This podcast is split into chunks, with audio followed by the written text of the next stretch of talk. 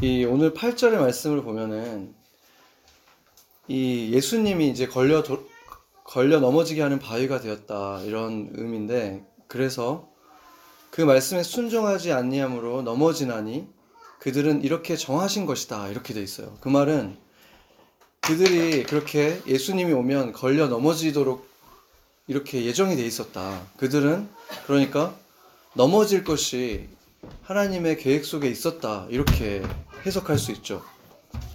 그래서 이런 부분을 우리가 성경에서 만날 때마다 굉장히 이해하기 어려울 수가 있어요. 왜냐하면 그 후저, 후반에 보면 구절에는 너희는 택하신 족속이다 이렇게 말했잖아요. 그러니까 이 너희는 택하신 족속이면인데 이 사람들은 걸려 넘어지게 하나님이 지으셨다 이렇게 보이잖아요. 그러니까 순종을 하지 않도록 지어졌다면 그 순종을 안 함으로 인해서 넘어지는 것은 어떻게 그 사람들의 책임이 될 수 있나? 그들은 그냥 그렇게 지어진 대로 사는 것인데 왜 그들이 벌을 받아야 되나? 이런 의문을 갖게 되잖아요. 그러니까 제가 예전에 그 새신자 순장이었을 때 이런 그러니까 정확히 이 본문은 아니었지만 바로 성경에 계속해서 등장하는 이런 부분 때문에 굉장히 이렇게 갈등하는 한 형제가 있었어요. 그래서 그 형제는 자기뿐만이 아니라 자기 친구는 심지어 잠깐만요. 자기의 어떤 한 친구는 그 신학교까지 갈 정도로 이렇게 믿음이 굉장히 좋았었던 친구가 신학교에 가서 바로 이렇게 어떤 사람은 구원받기로 예정돼 있고 어떤 사람은 버림받기로 예정돼 있다. 이 사실 때문에 너무 힘들어가지고 결국에는 신학교를 포기하고 그만두는 일까지 있었다고 그런 얘기를 들었습니다. 그때 제가 제 자신도 또 새신자여가지고 뭐 특별하게 말을 많이 해주진 못했는데 그냥 그때 제가 느꼈던 건 그거였어요. 저도 물론 그런 성경 구절이 이해가 되진 않지만 저 같은 경우는 이해는 되지 않아도 하나님이 분명히 어떤 이유가 있지 않았을까 이런 생각을 했어요. 그러니까 저는 하나님 편에 서가지고 좀 그런 거를 바라봤던 거죠. 그러니까 어떻게 보면 은혜를 받은 것 같아요. 그러니까 이해가 안 되는 건 똑같았는데 저는 하나님이 뭔가 이유가 있지 않으실까? 그분은 나 같은 사람을 구원하기 위해서 자기의 친 아들을 죄 없는 아들을 십자가에 죽이시기까지 할 정도로 그렇게 사랑하신 분인데 그분이 이런 말을 했던 데는 우리가 이해를 못해서 그렇지 뭔가 이유가 있는 게 아닐까 아니면 우리가 이해를 잘 못하는 게 아닌가 이 내용 자체를 그렇게 저는 바라봤었기 때문에 그렇게 바라보지 못하는 거 보지 못하는 거에 대해서 좀 안타까워하면서 그랬던 기억이 납니다. 그런데 이 본문을 한번 우리가 영어로 NIV로 한번 보면은 조금 이해가 더 쉬울 때가 있거든요.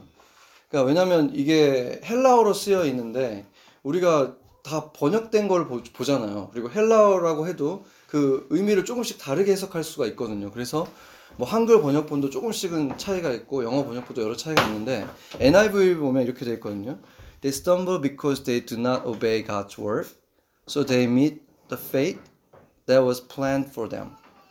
그러니까 이거를 어떻게 해석할 수가 있냐면 그들이 이 지금 그 넘어진 이 사람들이 특정인들이 원래 하나님이 넘어지도록 플랜을 해놨다라고 볼 수도 있지만 그렇게 보지 않고 누구든지 이렇게 이 오베이하는 하나님의 말씀에 오베이하지 않게 되는 그 상황에 처하게 되면 그러니까 순종하지 않으면 바로 넘어지는 하나님이 원래 만들어 놨던 그 운명에 처하게 된다 이렇게 볼 수 있다는 거예요. 그러니까 다시 말하면 어떤 이 사람, 이 사람, 이 사람, 이 사람은 걸려 넘어지도록 계획되어 있다라고 볼 수도 있지만 그렇게 보지 않고 하나님의 말, 하나님 예수님을 만났을 때 예수님께 순종하지 않고 그들 예수님을 믿지 않으면 걸려 넘어지도록 계획이 돼 있었다. 이렇게 돼 있다는 거예요. 그러니까 특정인이 아니라 누구라도 예수님을 믿지 않으면 이렇게 되도록 계획돼 있었다라고도 볼 수 있다는 거죠. 그러니까 굉장히 큰 차이를 가져오죠. 그거에서 그, 이렇게 보면. 그러기 그래서 여기에서 보여지는 어떤 뭐 세상적으로 보자면 운명론이라고 할 수도 있겠죠. 그냥 운명은 다 결정돼 있다 이렇게 볼 수도 있고 신학적으로 보면 예정론이라고 할 수 있는데 방금 해석한 것처럼 보다 보면은 결국에 하나님의 어떤 계획들이 인간의 어떤 선택의 결과에 따라서 거기에 들어갈 수도 있고 들어가지 않을 수도 있다. 이런 식으로 우리가 해석을 할 수도 있다는 것입니다.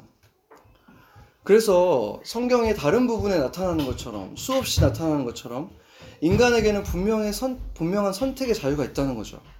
그래서 그 선택의 결과는 그 책임이 자기에게 있는 것이다. 이것이 성경에 계속 등장하는 또 다른 한 맥락이잖아요. 그렇기 때문에 그 두 가지를 그럼 어떻게 조화롭게 볼 것인가 그것을 제가 오늘 한번 보려고 합니다. 제가 전에 이제 에베소서를 강의하면서 우리, 너희 그리고 외인이라는 세 종류의 사람으로 나눠서 어, 간단하게 저희가 살펴봤어요. 그래서 우리라는 사람들은 창세 전부터 선택을 받아서 그들은 그 하나님을 하나님의 찬양대가 되기 위해서 선택되었다는 말이 그 4절부터 12절까지 계속해서 등장하거든요. 그렇게 보지만 반면 또 너희라고 하는 사람은 그 후반절부터 나타나는 것은 이 사람들은 예수 그리스도의 복음을 받았을 때 그들이 어떻게 반응했느냐에 따라서 그 결과가 달라졌다. 이런 말을 제가 한 적이 있는데 굉장히 controversial 할 수 있는 말을 제가 사실은 한 거예요. 왜냐하면 어, 기독교 역사상 그 두 가지 축이 계속해서 그 논쟁을 지금까지도 하고 있고 어떤 결론을 내리지 못했어요. 그러니까 모든 것은 다 결정되어 있다. 우리가 선택하는 것처럼 보이지만 그것은 그냥 그렇게 보일 뿐 실제로는 다 결정되어 있는 것이다. 이렇게 보는 축이 있고 한쪽은 그렇지 않다. 하나님이 우리에게 선택권을 주셨고 우리가 선택한 것에 따라서 달라지는 것이다. 이렇게 보는 두 가지 의 축이 있어요.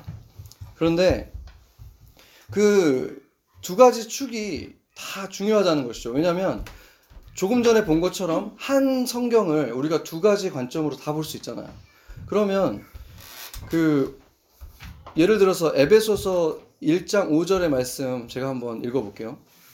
그 기쁘신 뜻대로 우리를 예정하사 예수 그리스도로 말미암아 자기의 아들들이 되게 하셨으니 이렇게 돼 있잖아요. 여기 보면 그분이 그분의 뜻대로 기쁘신 뜻대로라는 건 그분이 원하는 뜻대로라는 뜻이에요. 그분이 원하는 뜻대로 우리를 예정해서 그리스도로 말미암아서 자기 아들들이 되게 하셨다. 이렇게 말하고 있죠. 그러니까 그분이 그냥 주권적으로 예정하셨다는 거예요. 누구 누구를 내가 내 아들로 삼을지 결정하셨다. 이렇게 보이잖아요. 그런데 이제 4절과 함께 보면은 4절에는 뭐라고 되어 있냐면 곧 창세 전에 그리스도 안에서 우리를 택하사 우리로 사랑 안에서 그 앞에 거룩하고 흠이 없게 하시려고 이렇게 말하고 있어요.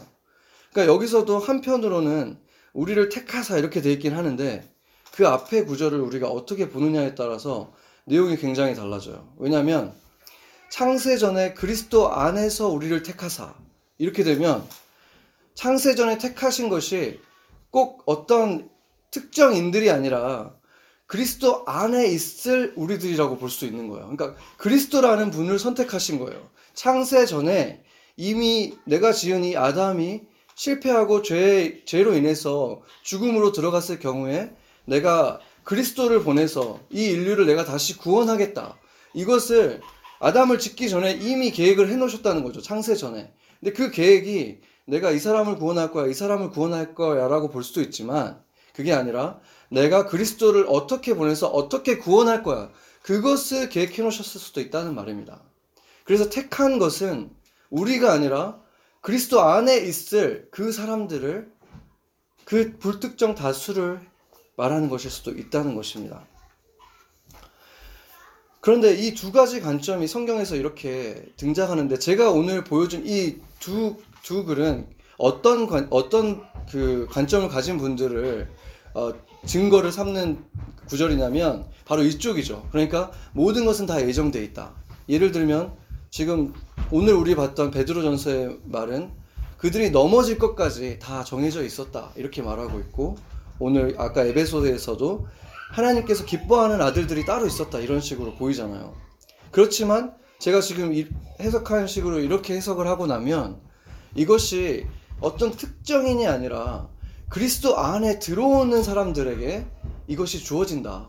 이렇게 해석할 수 있다는 것입니다. 그리고 그리스도 안에 들어오지 않으면 그들이 넘어진다. 이렇게 해석할 수가 있다는 거예요. 그래서 결국에는 성경에서 보여주는 이 두 가지 다를 우리가 함께 다 받아들여야 되는 거예요. 물론 이 두 가지가 조화를 이루지는 못할 수도 있어요. 어떻게 이 두 가지가 다 조화가 되느냐. 그렇지만 분명히 성경은 이 두 가지를 다 말하고 있고 그래서 우리가 이것이 이해가 되지 않아도 어떻게 보면 약간 모호한 상태로 있을 수 있지만 그것을 받아들여야 된다는 거예요.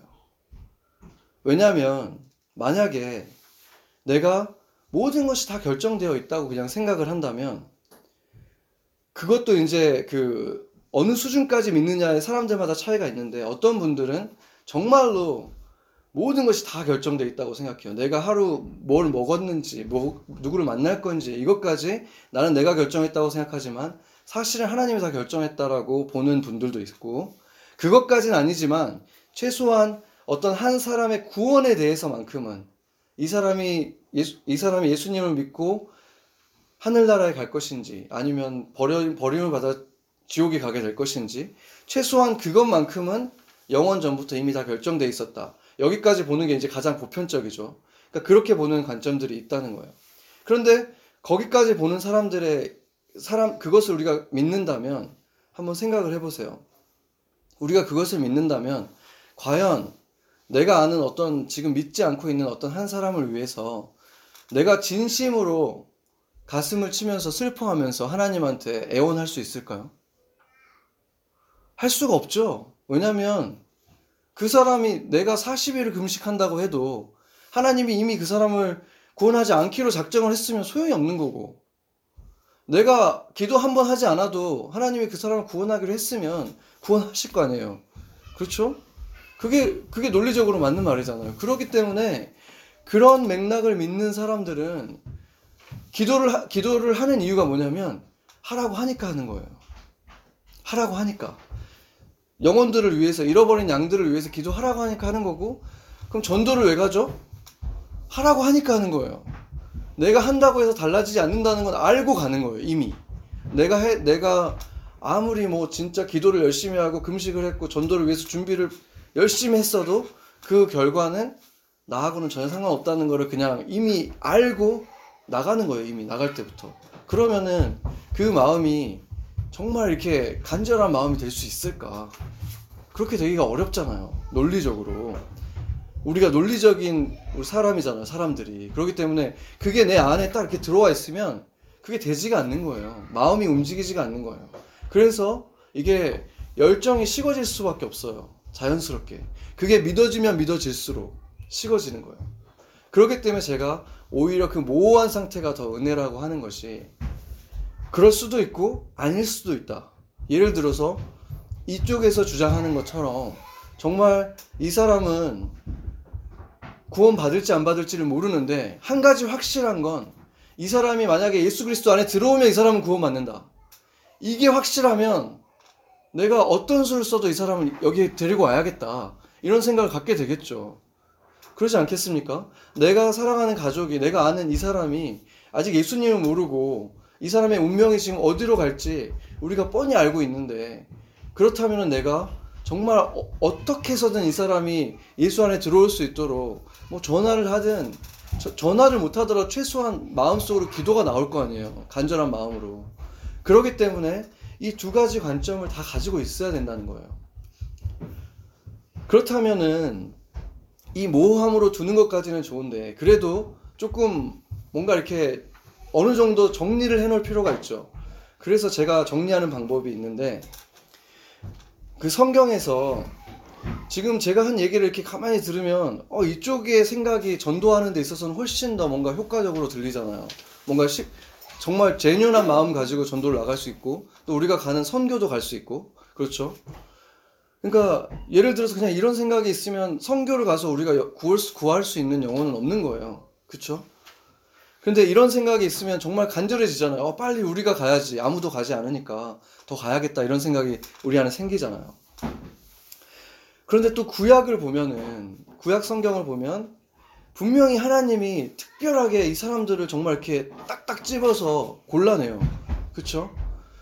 그 사람이 왜 이 사람을 골랐는지는 뭐 어느 정도 유추는 할 수 있지만, 분명한 이유는 우리가 모르는 채로 하나님께서는 분명히 아브라함을 선택하셨어요. 그렇죠? 거기 아브라함의 형제들도 있고 가족들이 있는데 그그 중에서 아브라함을 딱 선택해요. 그리고 뭐 그 이후에도 뭐 기드온이라는 사람 같은 사람, 뭐 모세라는 사람 이렇게 어떤 특정한 사람을 분명히 하나님이 딱 선택을 하거든요. 그러니까 그 사람들은 분명히 하나님이 예정하신 사람이 분명히 맞겠죠. 영원 전부터. 그래서 결국 그런 것들을 보면 하나님이 그냥 모든 사람한테 그냥 똑같이 기회를 주는 거는 분명히 아니고 어떤 특정한 사람들을 분명히 부르는 사람들이 있긴 있어요. 성경에. 그 사실을 우리가 부인할 수가 없는 거죠. 그런데 이 사람들의 특징이 뭐냐? 이 사람들 삶에 일어난 일들을 보면은 한 가지 특징은 하나님이 이 신약까지 이어지는 그, 그 구원의 역사 속에 이 사람들이 필수적인 인물이잖아요. 지금 와서 우리가 보면 그들이야 몰랐을 수도 있지만 우리가 지금 신약까지 와가지고 예수 그리스도를 아는 우리 입장에서 보면은 예수 그리스도가 오기 위해서 이게 지금 다 연결되잖아요. 그러니까 하나님의 어떤 그 구원의 큰 그림 속에서 그들이 그걸 다 깨달았든 깨달았지 않았든 그들은 굉장히 중요한 한 점들이었던 거예요. 하나의 중요한 역할을 하나님의 구원 역사에 이뤄가는 중요한 역할을 하는 한 사람 한 사람이었던 거죠. 그래서 그 사람들이 그 자리에 있기 위해서는 생각해 보면 그 사람들의 삶은 완전히 자유를 누릴 수 없는 삶이었다는 걸 알 수 있죠. 그 사람은 그 사람들은 그 부르심을 거절할 수가 없었어요. 자유가 없었어요. 하나님이 부르셨고 그 일을 할 수밖에 없는 위치에 있었고 했어요. 그렇죠? 그러니까 그것은 그냥 이미 결정돼 있었고 바꿀 수 없었다는 거예요. 그 사람들이 자신의 의지로 그거를 꺾을 수가 없었다는 거예요. 그러니까 자유가 제한됐다는 거죠. 그러니까 하나님의 계획된 어떤 그 틀 속에 그들은 갇혀 있었습니다. 자유가 많이 제한된 거예요. 그러면은 우리가 볼 때 아브라함은 불행한 사람이었습니까? 불행한 사람은 아니었죠. 그럼에도 불구하고. 그러니까 우리가 생각할 때 우리가 완벽한 자유가 있는 게 더 행복할 수 있다고 생각하지만 결국에 이제 그리스도인들의 입장에서 보면은 아브라함처럼 어떻게 보면 많은 자유들은 제한을 받았지만 결국엔 하나님의 계획 속에서 그 플랜한 곳에서 많이 벗어나지 못한 채로 하나님이 그냥 인도하는 대로 끌려가게 된 그 사람들이 우리가 보기에는 축복받은 삶이라고 볼 수 있게 된다는 거죠. 예수님을 믿게 됐을 때. 만약에 여러분들이 느끼기에 어 나도 정말 그런 삶을 살고 싶 그런 삶이었으면 좋겠다. 나도 모세처럼 아브라함처럼 자유는 좀 제한돼도 그냥 그런 어느 정도 하나님의 그 안에서 인도되는 삶을 살고 싶다. 이런 것들이 내 안에 있다면 우리 스스로 그렇게 내가 정말 그런 사람이 아닐지라도 사실은 그렇게 할 수 있죠. 왜냐하면 하나님이 보여주시는 거룩한 삶의 길이 있어요. 분명히. 우리가 하루, 하루에서 결정하는 많은 선택들 중에서 우리가 보면 하나님이 더 기뻐하는 선택이 뭔지 우리가 알 때가 많죠. 그 길을 찾아가는 사람들. 이게 내가 더 즐거운 일일 수도 있고, 더 재밌고, 편안한 일일 수도 있지만, 그걸 그냥 포기하고, 그렇지만 이게 더 의미 있는 것 같고, 하나님 나라를 위한 것 같으면, 내가 그 길을 찾아가면, 그런 삶을 살게 되는 거예요. 하나님이 인도하는 그 사람들과 같은 모세와 같은 아브라함과 같은 그런 삶을 살게 되는 것입니다. 그래서 이 부분에 대한 것들 지금 모세나 아브라함과 같은 사람들 그런 사람들이 있고 그 사람들의 삶은 분명히 제한이 있었어요. 예정돼 있었어요. 그리고 어떻게 보면 다른 사람들, 다른 형제들, 그 아브라함과 비교하자면 라반 같은 사람이 그 시대에 동시대에 있었지만 라반 같은 경우는 아마 아브라함보다 훨씬 더 많은 자유를 누렸겠죠. 그렇지만 아브라함이 누리는 복을 누리지는 못하죠. 못하죠. 축복을. 그런 것처럼 우리가 아브라함과 같이 되고 싶은 마음이 있다면 우리는 정말로 그냥 자유 선택서를 믿는 사람이라고 할지라도 우리는 정말로 하나님의 예정된 그 길을 우리 스스로 찾아갈 수도 있다는 거예요. 만약에 이제 우리 우리 눈이 이제 이 자유 선택설에 있고 어떤 사람은 이쪽에 선택이 돼 있다는 것에 있다면 마치 옛날에 민족주의자들은 보면 그 인종주의자들은 보면은 어떤 특정 인종은 하나님에게 저주를 받은 민족이라고 생각을 했어요. 그랬기 때문에 그들은 당연히 노예가 되는 게 너무 당연하다고 신학적으로 그렇게 해석을 한 거예요. 그러고 나면은 당연히 그들은 그들에게 복음을 전할 필요가 없는 거죠. 하나님한테 지금 벌을 받고 있는데 그들을 끄집어내면 안 되잖아요. 하나님을 어기는 거죠. 그러니까 그렇게 할 필요가 없어지죠. 그런데 하나님은 예수님 예수님은 우리에게 뭐라고 명령하셨죠? 모든 족속에게 나가라 그랬잖아요. 모든 민족에게 불특, 불특정 다수에게 다 나가라고 하신 거예요. 그 이유가 무엇입니까? 불특정 다수에게 나가라고 하신 것은 누가 선택받았는지 아무도 모른다는 거예요. 그 문은 누구에게든지 열려 있기 때문에 누구에게든지 나가라는 말인 거죠. 그래서 우리가 그 모호함 속에서 분명하게 붙들어야 되는 한 가지는 뭐냐면 여기서 이런 주장을 하는 사람도 이런 주장을 하는 사람도 부인할 수 없는 그냥 한 가지 분명한 진리는 누구든지 예수 그리스도 안에 들어오면 구원을 받는다. 예수 그리스도 안에만 구원이 있다. 이 사실인 거예요. 그렇기 때문에 우리가 볼 때 이해는 되지 않지만 예수 그리스도 안에 없는 사람이 그게 누구든지 우리가 보는 사람이 있다면 그들에게 그리스도를 전해야 하고 그 안으로 우리가 이끌어 와야 된다는 것입니다. 그렇기 때문에 성경에서 예수님이나 바울이나 제자들은 보면은 정말 모든 사람들에게 다가가서 복음을 전했죠. 특히나 아마 가장 놀라운 사람 중에 하나를 치자면 그 빌립보에 있던 그 점을 봐주던 어떤 소녀가 있었잖아요. 그 어떤 사람에게 노예처럼 이제 그 노예처럼 부렸던 사람인데 이 마귀가 들려 있는 이 소녀를 가지고 돈을 벌었죠. 그 소녀가 점을 봐주는 그 돈을 가지고. 근데 그때 당시에 유대인들에게 있어서 그 유대인이 이방인이 아니어도 점을 본다는 것 자체만으로도 어마어마한 죄였잖아요. 근데 이 이방인 소녀 그것도 마귀 들려가지고 점을 보는 이 소녀에게 복음을 전하고 이 소녀가 결국에는 빌립보 교회 초대 교인 중에 하나예요. 그러니까 한마디로 이 창립 멤버 중에 하나가 되는 거예요. 이 소녀가. 그러니까 그런 사람들에게 다가가서 복음을 전했고 그리고 또 에베소에는 그 에베소에 일어났던 일을 보면 수많은 점술가들이 있었거든요. 그들이 자기들이 그 점보는 책을 태웠다고 말하잖아요. 사도행전에. 그러니까 그 사람들이 예수님을 믿기, 믿게 됐기 때문에 그런 일을 한 거죠. 어마어마한 가치를 가진 그 책을 태웠어요. 그리고 그 아데미 신전에서 일하던 그 신창들, 그 신창들은 남자도 있었고 여자도 있었는데 그들이 예수님을 믿고 돌아왔잖아요. 근데 그 사람들에게까지 복음을 전한 거예요. 정말 세상에서 가장 밑바닥에 있는 사람들에게까지 하나님의 그 거룩한 말씀을 전했잖아요. 그 말을, 그거를 보면 어떻게 이 바울이나 이 제자들이 그 사람들을 보면서 아, 이 사람들이 예수님이, 하나님이 태초 전부터 선택한 사람들이구나 하고 갈 수 있었겠습니까? 그들의 모습이 어떻게 상상도 할 수 없는 사람들이잖아요. 근데 그들에게 다가갔다는 것은 그들은 모든 사람에게 다갔다는 거예요. 가장 가능성이 보이지 않는 사람, 가장 거룩함과는 거리가 먼 사람, 이런 사람들에게까지 다가갔다는 것은 모든 사람에게 다가갔다는 것입니다. 바로 그랬기 때문에 오늘 본문에서 바로 그런 사람들이 너희가 전에는 백성이 아니더니 10절 말씀을 보면 너희가 전에는 백성이 아니더니 이제는 하나님의 백성이요 전에는 긍휼을 얻지 못하더니 이제는 긍휼을 얻은 자니라.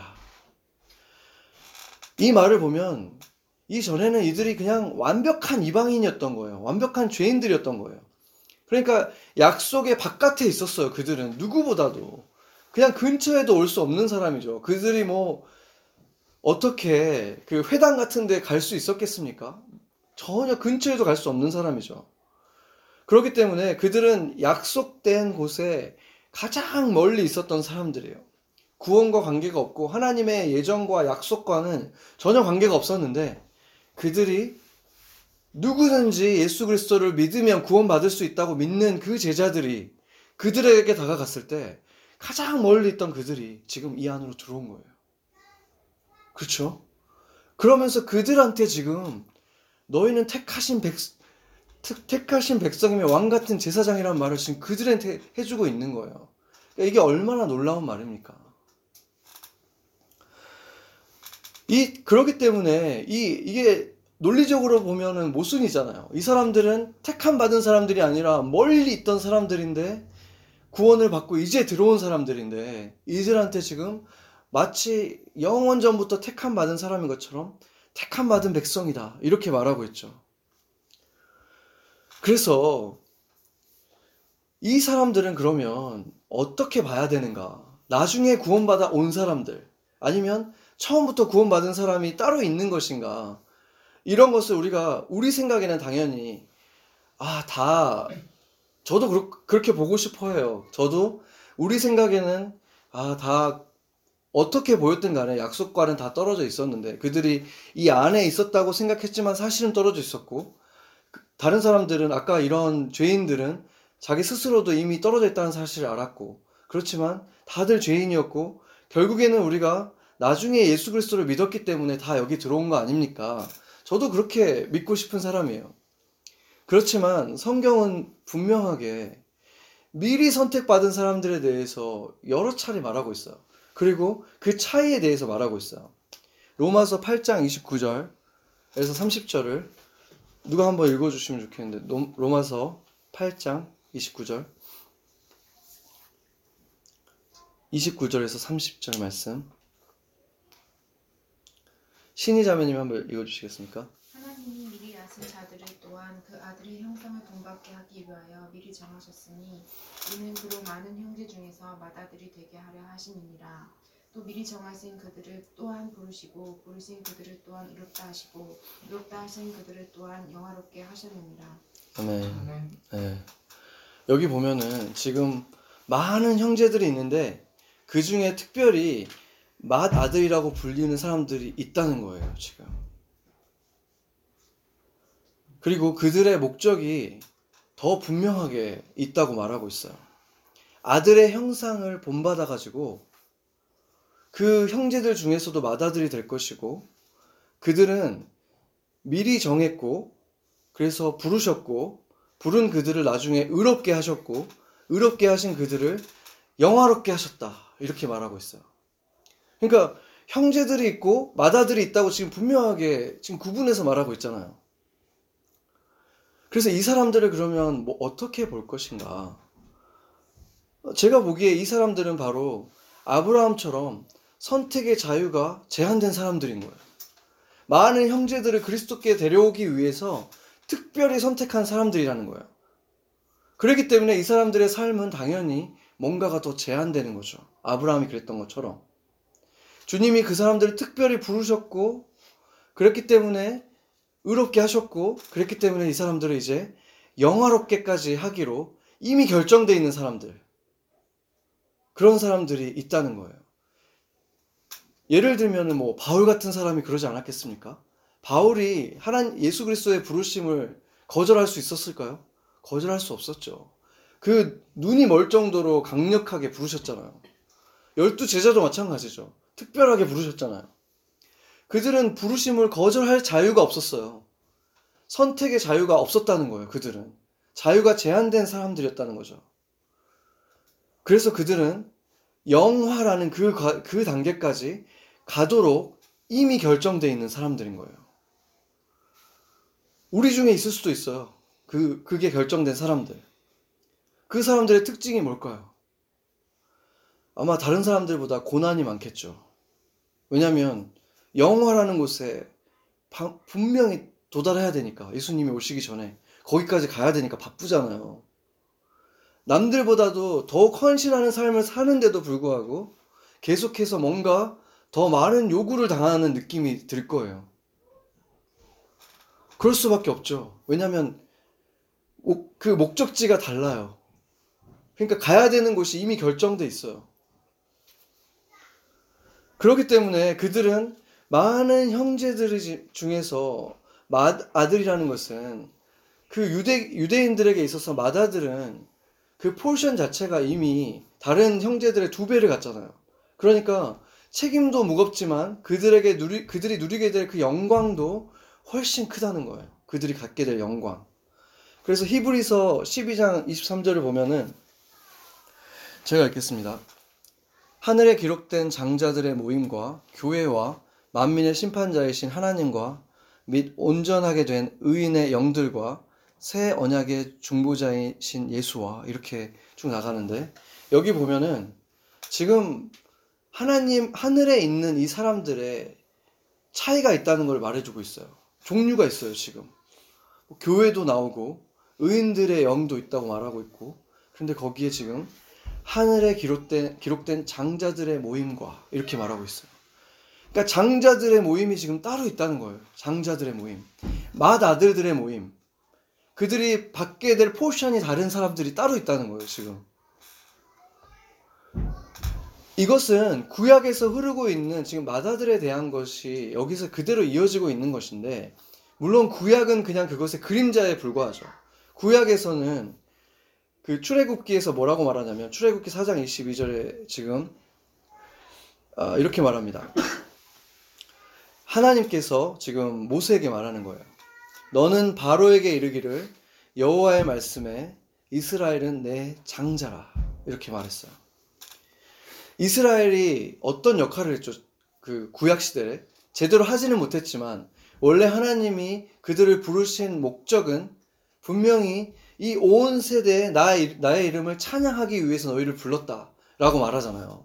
그러니까 그들은 찬양되었고 제사장의 나라로 부르셨어요. 맏 아들로 부르셨다는 거예요. 그런데 그들이 그것을 잘 할 때도 있었고 못할 때가 있었다는 거죠. 그렇지만 그 역할은 분명하게 정해져 있었다는 것입니다. 그렇기 때문에 바울은 그것을 바로 맏 아들이라는 표현으로 쓰기도 했고 그리스도의 노예라는 표현을 쓰기도 했어요. slave of Jesus라는 Lord라는 말도 썼죠. 그러니까 묶인 자, 뭔가가 제한된 자, 내가 예수 그리스도 때문에 내 삶의 자유들이 제한된 사람들, 바로 그런 사람들이 있다는 것입니다. 정리하자면, 하나님의 교회에는 맏 아들의 역할을 하는 다른 형제들을 세워주고 이끌어주기 위한, 그러기 위해서 하나님의 그 구원의 역사를 이루기 위해서 필요한 꼭 있어야 되는 사람들이 있다는 거예요.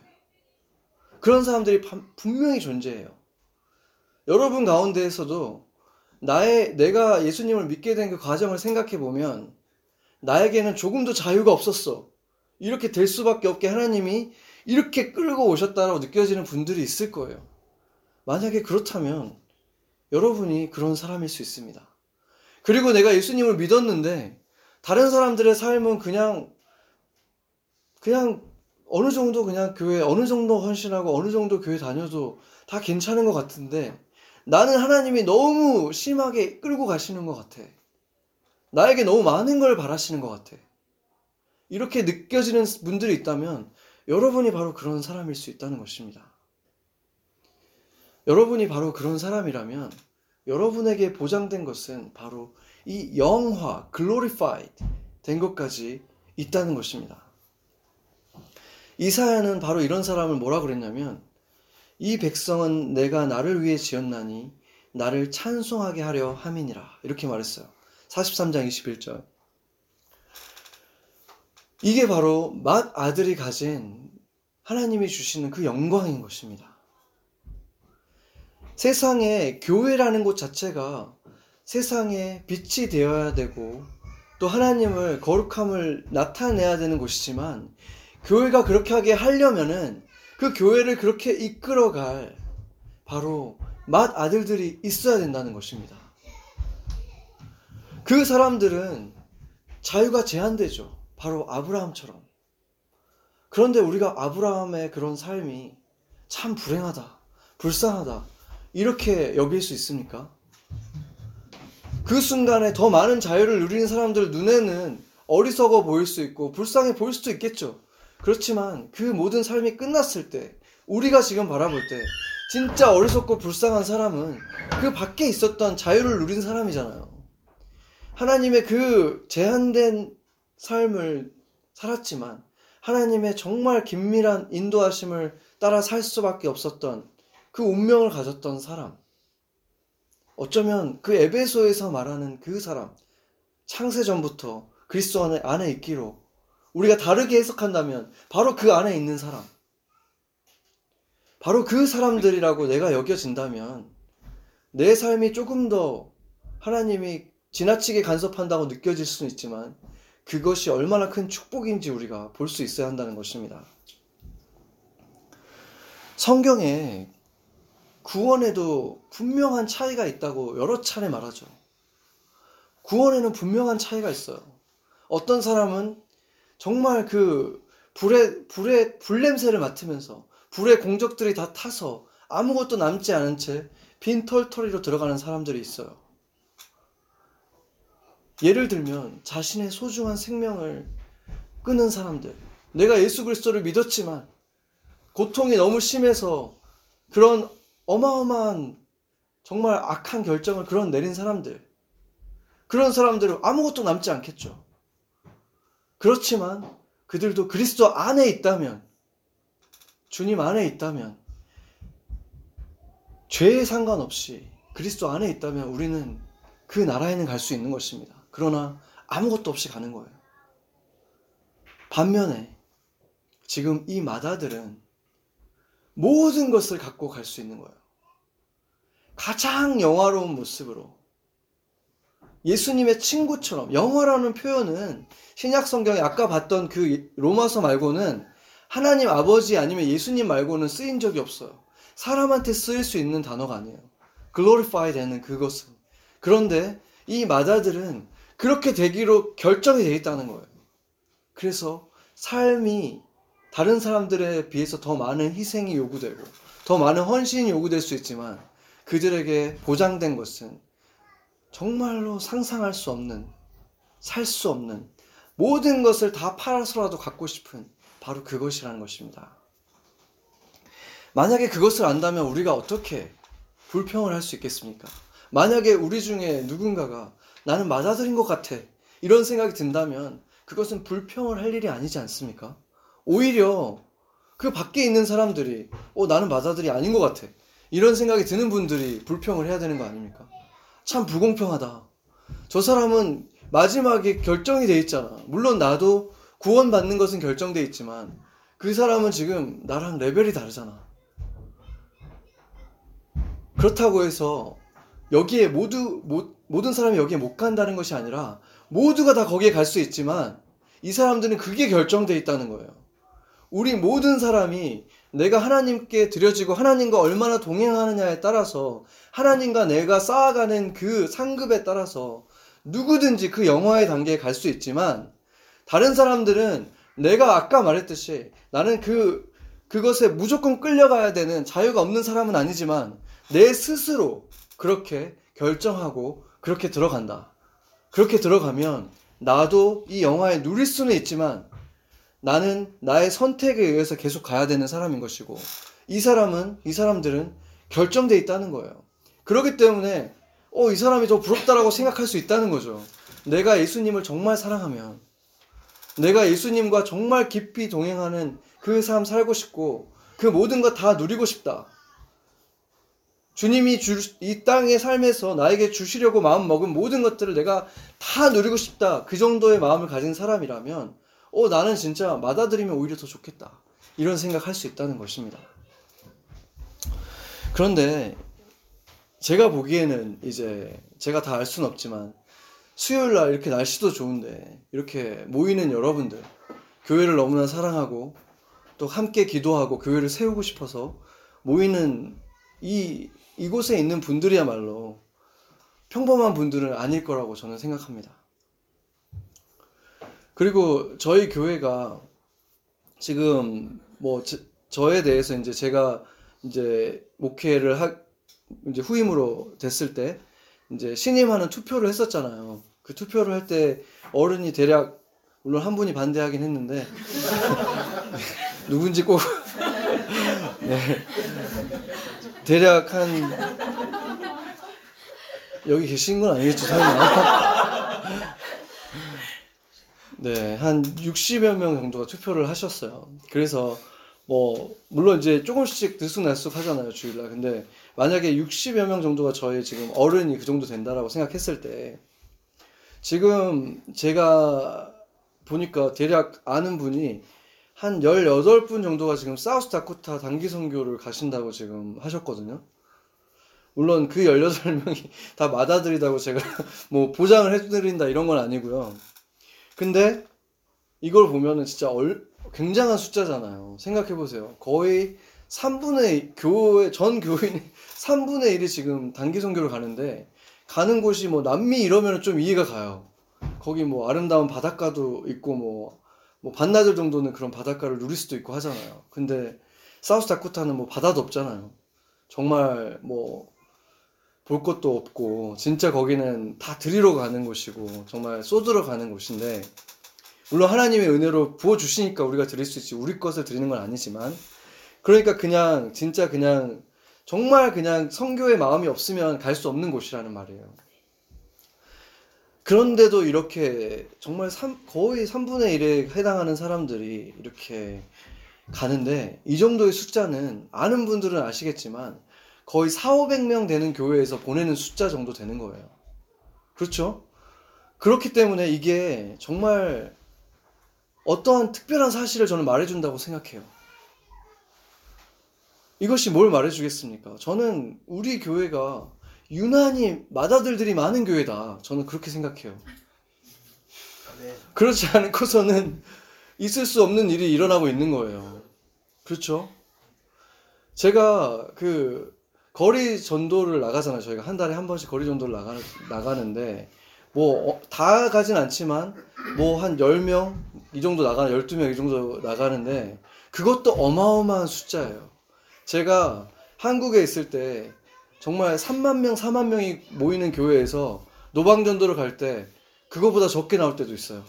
3만 명, 4만 명이 있는 교회에서도. 노방전도를 나갈 때는. 이것은 정말 어마어마한 사실을 말해주는 거예요.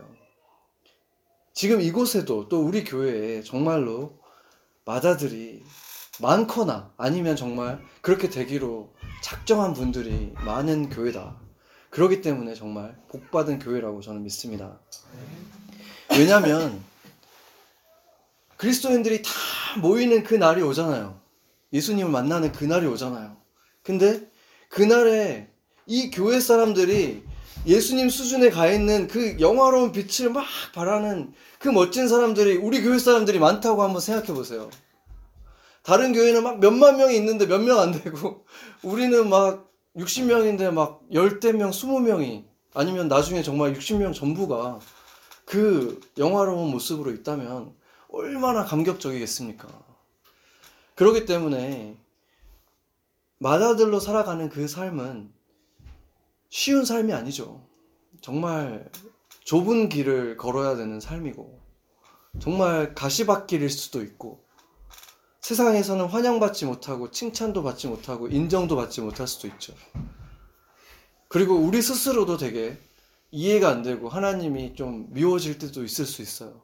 왜 내 삶은 이렇게 다른 사람처럼 이렇게 쉽지 않나? 불평이 계속 생길 수도 있어요. 순간순간. 그러나 그런 그런 일들이 내 삶에 반복적으로 일어난다면 그것은 오히려 내가 정말 받아들일 수도 있겠구나. 그래서 내 삶이 좀 다른 거구나, 특별하구나. 이렇게 생각할 수 있다는 것입니다. 나, 나야말로 성경에서 이렇게 계속 약속하시고 영원영부터 선택하셨고 하나님의 구역 구, 그 구원의 사역에 꼭 필요하다고 말씀해 주시는 절대 없어서는 안 된다고 나를 꼭 붙드시는 바로 그 사람일 수도 있겠구나. 이렇게 생각할 수 있다는 거예요. 그게 얼마나 영광된 것입니까? 그래서 저와 여러분이 그런 마음으로 살아갈 때 더 이상 그런 힘든 일들이 힘들지만은 않을 거라고 저는 믿습니다. 그 마음으로 우리가 같이 기도하도록 하겠습니다.